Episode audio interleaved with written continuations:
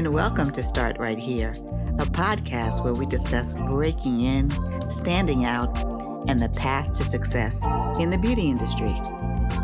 I'm your host, Corinne Corbett, and I hope the conversations I have with my guests inspire you to forge a path of your own. Let's get started. On today's show, I'm really excited to welcome Monae Everett, a celebrity hairstylist who's also an author and an educator, who's going to tell us about her career journey and share some of the highlights and lessons she's learned along the way.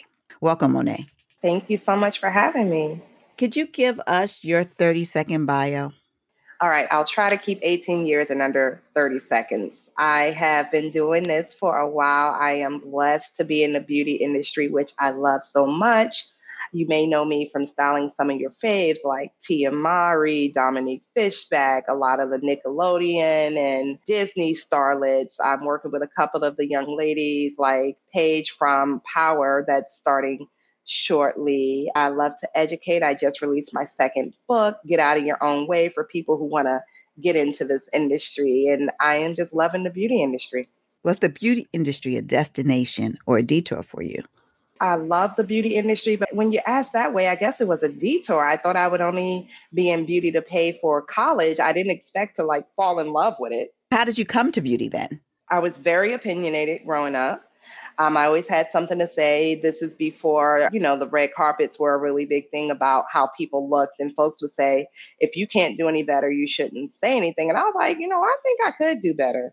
And then I started hearing all the stories about being broke in college, and none of those appealed to me. I didn't see why someone would want to go to school and not have money. So I came up with the grand idea okay, I'll do cosmetology while I'm in high school and college. You know, I'll have a career to take care of myself before I go to the real thing, which was radio and TV.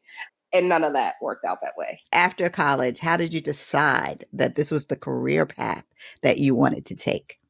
Well, I always laugh about this. I don't know what in my mind told me that after I graduated college, I would be able to be a sought after celebrity hairstylist because college has nothing to do with celebrity hairstyling. But I just really thought it was going to go that way. So I graduated. I was like, okay, now I'm going to be a celebrity hairstylist. And it was like, girl, no, that didn't happen at all. I realized there was a lot I still needed to learn about the beauty industry. I needed more education. So I really focused on that. I went into a chain salon that offered a lot of education because I realized that's where your strength is. No one can take from you what you know. Being at a chain salon is an opportunity to like work on lots of different people. Exactly. So what's the lesson that you learned there that set you up for success later as a celebrity hairstylist? Well, my platform is all about being a diverse hairstylist, a diverse hair visionary. I'm able to work with every hair texture, and I'm a hair visionary because I'm able to tell them what I'm going to do, how I'm going to do it, and actually deliver on it. I believe it's okay to have a niche. For what I do, I have to be happy to style any hair texture that sits in my chair. And it gives me a lot of pride knowing that anyone that sits in my chair is going to get up looking a lot better than when I first sat down. The importance of being able to style every hair texture to a very high standard. How did you come to actually realize your dream and start working on celebrities? I did not know until probably my senior year in college when I overheard a coworker talking about this. Like I didn't know it was a thing when I overheard her saying, "Hey, you know, that's what she always wanted to do, and she wanted to work with magazines, and celebrities were on the cover, and the Kmart commercials had hairstyles." And I was like, "Whoa, what are you talking about?"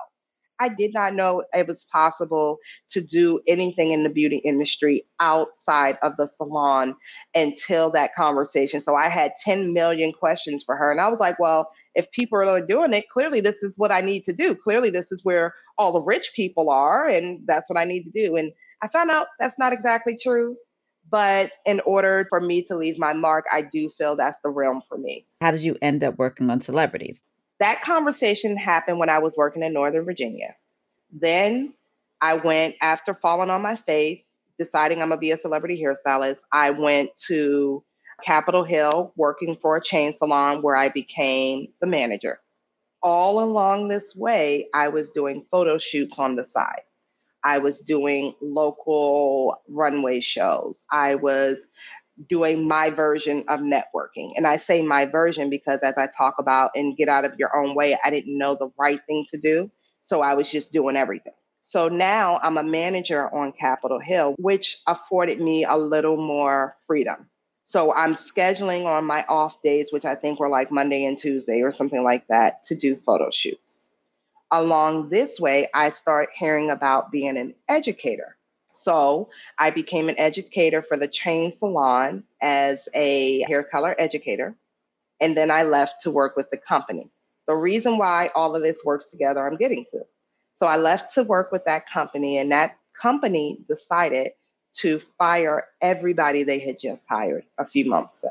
So now I am on severance because they're firing me. I had just made that three month cut. So I had nothing to do all day. So after I cried and died and trying to figure out how to move along, I decided okay, well, if I'm blessed to still be receiving severance, meaning I'm getting a check to support myself, I better really focus on photo shoots and the things that I want to do. So that's when I really went out of my way to start scheduling a lot of photo shoots, to start working with other people. And all along these years, I had been working, but it wasn't something I could focus my everything on. I knew that when I was in high school and college, I had wanted to live in New York, but I had always had excuses. Now I don't have a job. My personal life wasn't going so great. And my apartment, my living situation wasn't going so great. Everything fell apart within the same week. So I said, okay, clearly God has taken everything from me for me to focus on what my next steps are.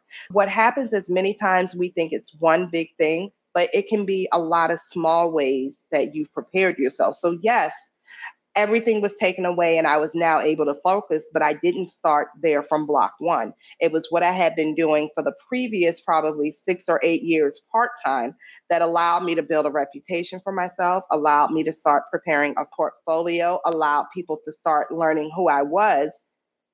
But now I was able to build upon those blocks and start focusing on traveling more often to New York for photo shoots and jobs. I had been doing this before here and there when I could. But now, since I had the ability to do it, I was doing it more often and I was really solely focused on this goal. Were you able to sign with an agency at that time? I was with an agency in DC in name only because they really didn't get you work. And I had started harassing agents in New York. And I say harass because I didn't know better. I did not know how to really pitch myself. And on occasion, they would throw me a bone in DC. So when I moved to New York, a year or so after being laid off, I had moved to New York. They were aware of who I was. So they were giving me jobs here and there the way that I went about finding agencies was I just looked up creative agencies. And it wasn't like it is now. 15 years ago, it was very difficult to find this information. Now you just go on Instagram or Google and you can look up creative agencies or you can find what artists work with what agencies to figure out how they got there. Yes, and I can't remember that there was a book that used to be a binder book that we used at magazines that had every artist and every agency. I'll have to think of that later. That was before Instagram and Google and all that. That's how we booked people. That's how we found out who worked with whom in terms of creatives and agencies. I still don't know about your first celebrity experience. Who was your first celebrity? I had worked with like a lot of G list celebrities that if I were to tell you now, you probably wouldn't even remember. But I think I'll go with um, my first real celebrity, at least to me, was Angie Martinez. And I did her for Barack Obama's inauguration. In order to get signed with an agent, you have got to have something in your book that's going to move them to see your talent and display your talent in lots of different ways especially so how did you make the connections with photographers with models with other people to build a book what I started doing was I would go on like Model Mayhem and find photographers. And I would say, hey, I want to work with you. I would try to reach out to makeup artists and say the same thing. And what would happen is a lot of times I reach a photographer. If I was able to get him to work with me, he would have a connection with a wardrobe stylist or with a makeup artist. Sometimes I would pay him to get the images because I needed what I needed. And sometimes we would all partner and see what came out. And I always tell people, you don't know what you need until you start. In the beginning, I had no idea what I needed. So I did hundreds of shoots that were not in my book. A portfolio is an ongoing thing. Still to this day, from time to time, if there is an amazing photographer, model, makeup artist, and wardrobe stylist, I will still test to create portfolio images. You need this portfolio for agencies to decide if they want to deal with you, and you need the images in your portfolio for celebrities to look through to say if they will give you a chance. The portfolio is going to show things like do you know how to work with the right hair products so that it's photoed nicely? Many times, hairstylists are in the salon and they create a beautiful style and they take a picture and it just doesn't come out the way that they thought it would. So they learn, okay, maybe that style was right, but maybe I didn't execute it with the best products. These are all things that you learn while creating your portfolio. Going from test shoot to real life shoot, what was the learning curve like? The biggest learning curves I learned doing photo shoots were that in the salon, generally it's, you know, whatever you do, you're the boss. And on a test shoot, many times you're the hair boss, whatever. On a paying photo shoot, everybody has an opinion about the hair and everybody feels like they can touch the hair. And your goal is to create an overall great image. So you have to be open to that. You have to be open to all of the opinions and all of the touches. Even if you don't want to be open, they're going to come. And you have to be open to the changes requested as well, because there are many changes requested. Yes. Oh my God, there are so many changes. And I find a learning curve might be something so small as a lot of hairstylists really struggle with a real center part. It could be really small things that they just don't consider important and you take a photo of it and you're like yeah that part is crooked. Um yeah it's not symmetrical hair. There were huge learning curves learning to be almost a perfectionist and i say almost because you have to learn to play to that camera whereas it depends on who you were testing with before for how far they pushed you yeah, because if you're testing and everyone is a novice, there isn't anybody there who can look at the image or look at the set or look at the image and say, mm, that's not going to work. So everybody is finding their way together. Yes. There's a great thing when everyone's finding their way together and then you all stumble upon the perfection or the thing that you want. There's something really valuable there. But when someone's paying you to be the professional, if I'm hiring a hairstylist, I have an expectation if I'm doing a shoot that they are bringing what I need. Absolutely. And there's no redos. Either you get it right or you're not invited back. And if you're really not getting it right from the beginning, I've seen people be invited to leave. Absolutely. And I have invited people to leave before. And that's why I asked about the portfolio because it is very important that you be able to showcase the variety of your strengths, but sometimes it's a personality fit. Everyone has an opinion, but sometimes you have to understand the hierarchy that might take place at a shoot, especially if it's advertising. Editorial is one thing, and there's definitely a hierarchy there. But if it's advertising or record label or entertainment company, there's a real hierarchy where lots of people are not saying anything because they are not able to. So if you are the professional that is all of a sudden a little bit too opinionated, that could become problematic.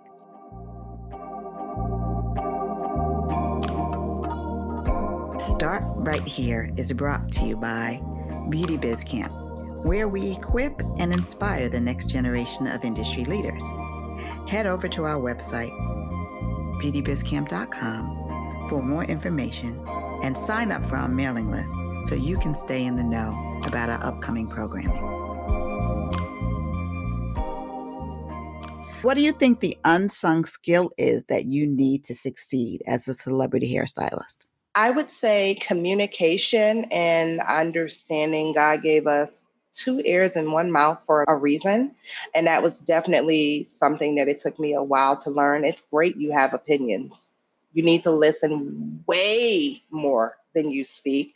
And you need to be able to communicate what you're going to do, how you're going to do it, how long it takes you to do it, and get done what you said you were going to get done in that time period. In the salon, if you're running 15, 20, 30 minutes late, okay, test shoot, all right. Not on a paying set where you could end up causing thousands of dollars in delays. So you better make sure that you have a real understanding of your skill I speak a lot about everybody on set speaks a different language. It's like the gathering of the UN.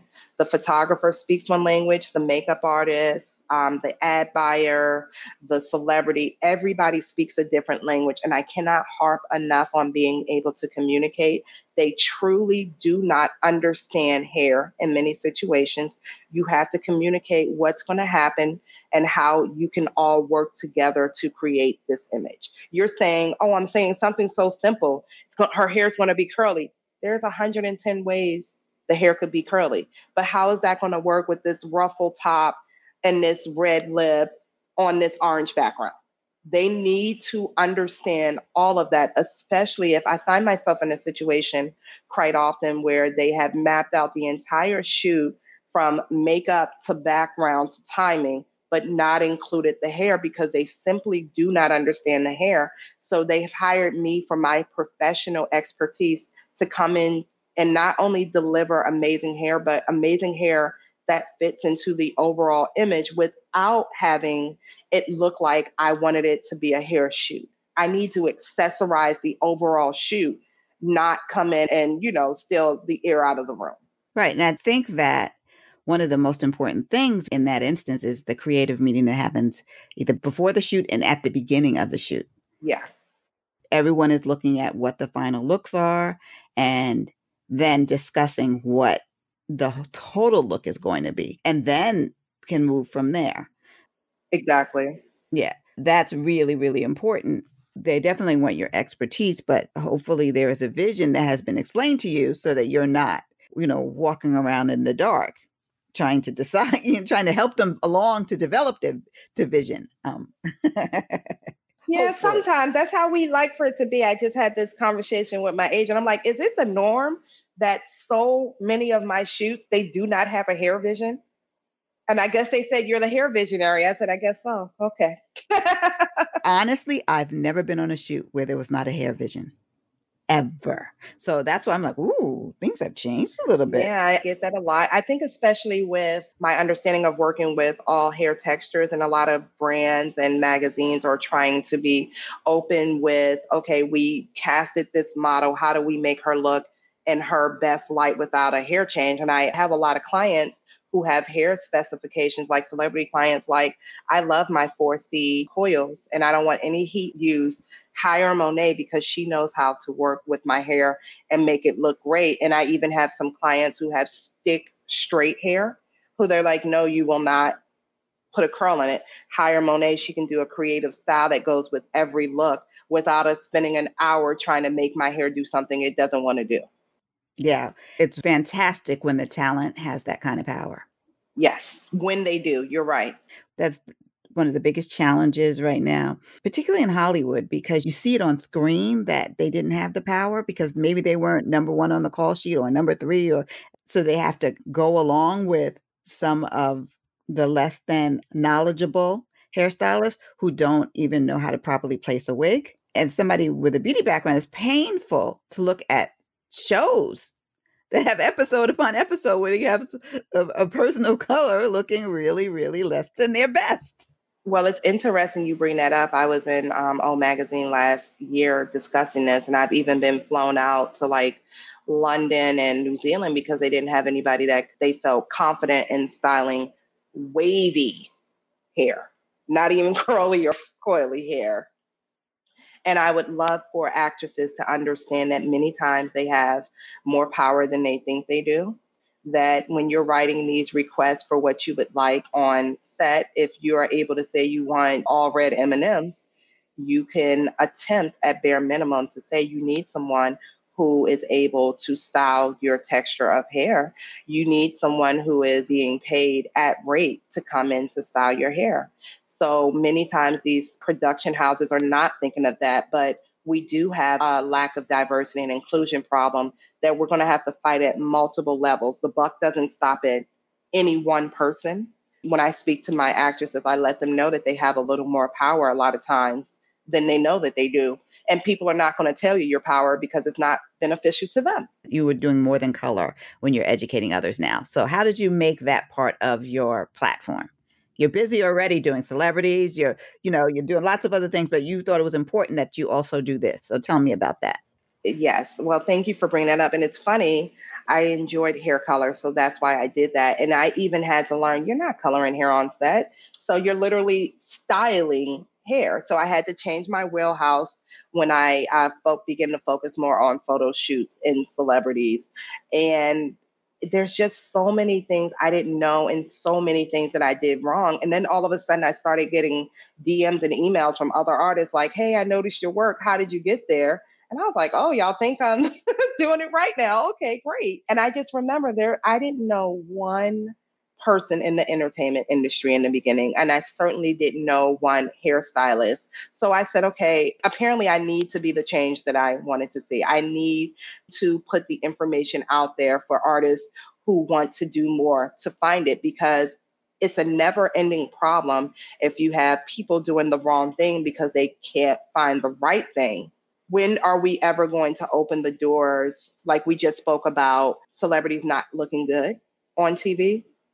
If the artists who are able to do them have no idea how to make it into this elite world, how is that ever going to change? I'm not saying I want the artists who are already getting the work to continue to feast. I want to open the door so that the artists who have the skills can come onto these sets and show their skills. So I had to unravel all of my different thoughts and say, how do we get them there? How do I teach you about um, the importance of a portfolio? How do I teach you different ways to display your work? How do I teach you the differences between salon hair and photo shoot hair? So I started doing online courses to make it very easy for folks. You just go to the monaelife.com. I started doing a lot of lives. I started actually answering questions. And then I decided to put it all one place with my own education platform, the Monae Life University. And it's been going pretty well so far. I'm enjoying people reaching out and asking questions and telling me what they're learning. And what made you become an author as well? As has been pointed out in this conversation, I've clearly done a lot of different stuff. I have a YouTube channel and on my YouTube channel, I think I was one of the um, few people who were showcasing different hair textures. So my first book was called Stunning Braids. A publisher found me and I did a book on 25 different braided hairstyles. So I got the bug. And I was able to say some things that I would want to do differently. And I realized that people were buying the book about braided hairstyles, but they were like, uh huh, this is great. Can you tell me how I did what you do? This is this is great. But I want to do photo shoots. I want to work with celebrities. So I'm like, okay, I hear you. And those questions didn't stop. So it started off as just a download of like 10 things I wish I knew in the beginning. But I kept drawing on it and capitalized and adding more explanation. It turned into 25 things. And then I realized a lot of those tips I had, I was really in my own way. Yes, I didn't know what to do, but it wasn't a situation of I don't know what to do and hey, this happened to work. Many times it was I didn't know what to do and I did the wrong thing. So when those opportunities arose, I just simply wasn't ready. So all of these tips I came up with, I came up with the title Get Out of Your Own Way because yeah, you want to do this, but you're making the wrong moves and you're really getting in your own way. You're not starting in a way of, hey, teach me, let me grow. Maybe you're starting in a way of, I know this, I know that. So people don't want to help you those doors are not opening because the people don't know you where you want to go and because you're getting in your own way by making the wrong moves. When you're identifying a team, if you're working on a large project and you have to hire other stylists, what do you look for? How do you identify top talent? This is great. You asked the question similar about different things to learn. So there's two different skill sets. There's your hard skills with how do you actually style hair? And then there are your soft skills. Are you teachable? Do you listen? Are you on time? Those are really big things. And I can tell something so small by if I put up a post online and I say, here are whatever details I feel like giving about this job, what I'm looking for from you. I need your name, phone number, email, website, and social media if I cannot get those five things in an answer, I have learned the hard way you don't listen and you're not teachable. You may have been very excited and just put whatever you felt you needed to write, but that's not going to help me because I have learned by overlooking these things that they tend to be the ones who show up late. And when I ask them to do something, they have a conversation about it. So I look at can you follow those basic directions? I'm also looking at your website and your social media. Those are two separate things, they are not interchangeable. Your social media shows me your actual hairstyling skills as it is supposed to be a medium that's not edited. So I can see can you do this updo? Can you work a flat iron without leaving marks? But your website shows me are you able to work with a team? It doesn't matter if that team was just you, the makeup artist, and the photographer, or just you and the photographer, because you know you're starting out. I'm taking all of that in. Then sometimes I may pick up the phone and call you to see like, can we vibe? Vibing is a really important part of being on set. As you spoke earlier, sometimes there are just personality clashes. And if I'm working on a project, I can't run into the issue of any of my superiors or any of the talent noticing we're not getting. So I'm looking at your website, I'm looking at your social media.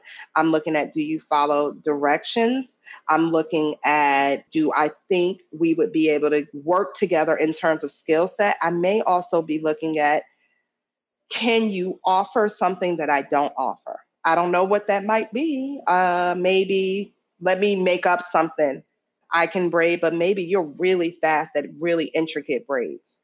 That would be a great addition to my team. Maybe you've shown through your work that you are a beast at hairstyles that stand up on end. I might need that because even if I'm good at something, sometimes my team requires that I find people who are equally as good as me. And sometimes my team requires that I can find people who are able to assist. Maybe I need you to hand me bobby pins, or maybe I need you to do those five models. When do you know that a job or a client is not the right fit for you? I've had three or four clients whose name are in face of flashing over me. I had one client who literally turned around and said, Here we go, Monae, always something nice to say. That was a good indicator that we were not a good fit. I've had clients who want things that simply cannot be done on their hair, who I said are not a good fit. I had one client who liked to walk around completely naked at all times. That didn't really work for me. And I've learned I want to be in charge of who I want to work with. I want to do such a stellar job on every client that I can be too busy for them. And in the beginning, it's not that way. So I probably worked with everybody and sucked up everything and made mental notes of who I didn't want to work with. But I would say overall, it was probably more personality conflicts or like one client who was always hours late. But you do know, regardless of what time the project starts, it has to end at the same time. So that client wasn't right for me. Tell me what it's like to work on set on a photo shoot. Working on set can be a lot of fun, but it is always a lot of pressure. And uh, I think that's a really big part of what separates, you know, from working in a salon. Some things I didn't know to look forward to, like, you know, in a salon, you show up, your stuff is there, and you do whoever comes to you. But when I work on set, I'm usually preparing at bare minimum a day or two ahead of time. When these celebrities come, it is 118% their time if I'm lucky, I have met the makeup artist and trying to figure out how we're going to work. Are we going to be able to work at the same time or do we need to separate this prep time? Has the talent already had her fitting? Because I can always accommodate for hair and makeup, but that darn fitting is like you never know how long that's going to take. Then I'm greeting the client. I'm doing some form of consultation, especially if it's my first time working with them. But here's the thing I don't care if I've worked with them 12 times, I'm consulting with them about their look that day. I never want to make somebody feel like, oh, I'm going to just give you, you know, whatever. I don't have the time to do the look that the producer told me I want her hair just like this because they will wait till you get done and be like, mm-hmm, I don't like it. So if you're supposed to be ready to go at noon, I know I have to be done with all of my part and have her completely ready to go at noon. Doesn't matter if we started late or not. My part needs to be done when she's ready to go on set. I've learned there's so many things that you can assume and assume the wrong way. So I'm there trying to figure out how to communicate so that we're all there on the same page. It is very stressful, but I've learned the more organized I am, the less stressful it is. The more I communicate, the better I can understand what is requested from me. And the more I communicate with the client, the more comfortable she is with me. I need her to tell me if she doesn't like something, not go out there with an attitude or text her PR person, uh uh-uh, uh, don't bring her back. Now let's move on to our fast track questions. What was the very first beauty product you either bought or tried? I think it was Luster's Pink Lotion. I remember around eight or nine because I guess I should have known I was going to be in the hair industry because I used to give my mother the blues doing my hair at like five or six. And Lord Jesus, if she didn't get my part straight, I would melt down, cry.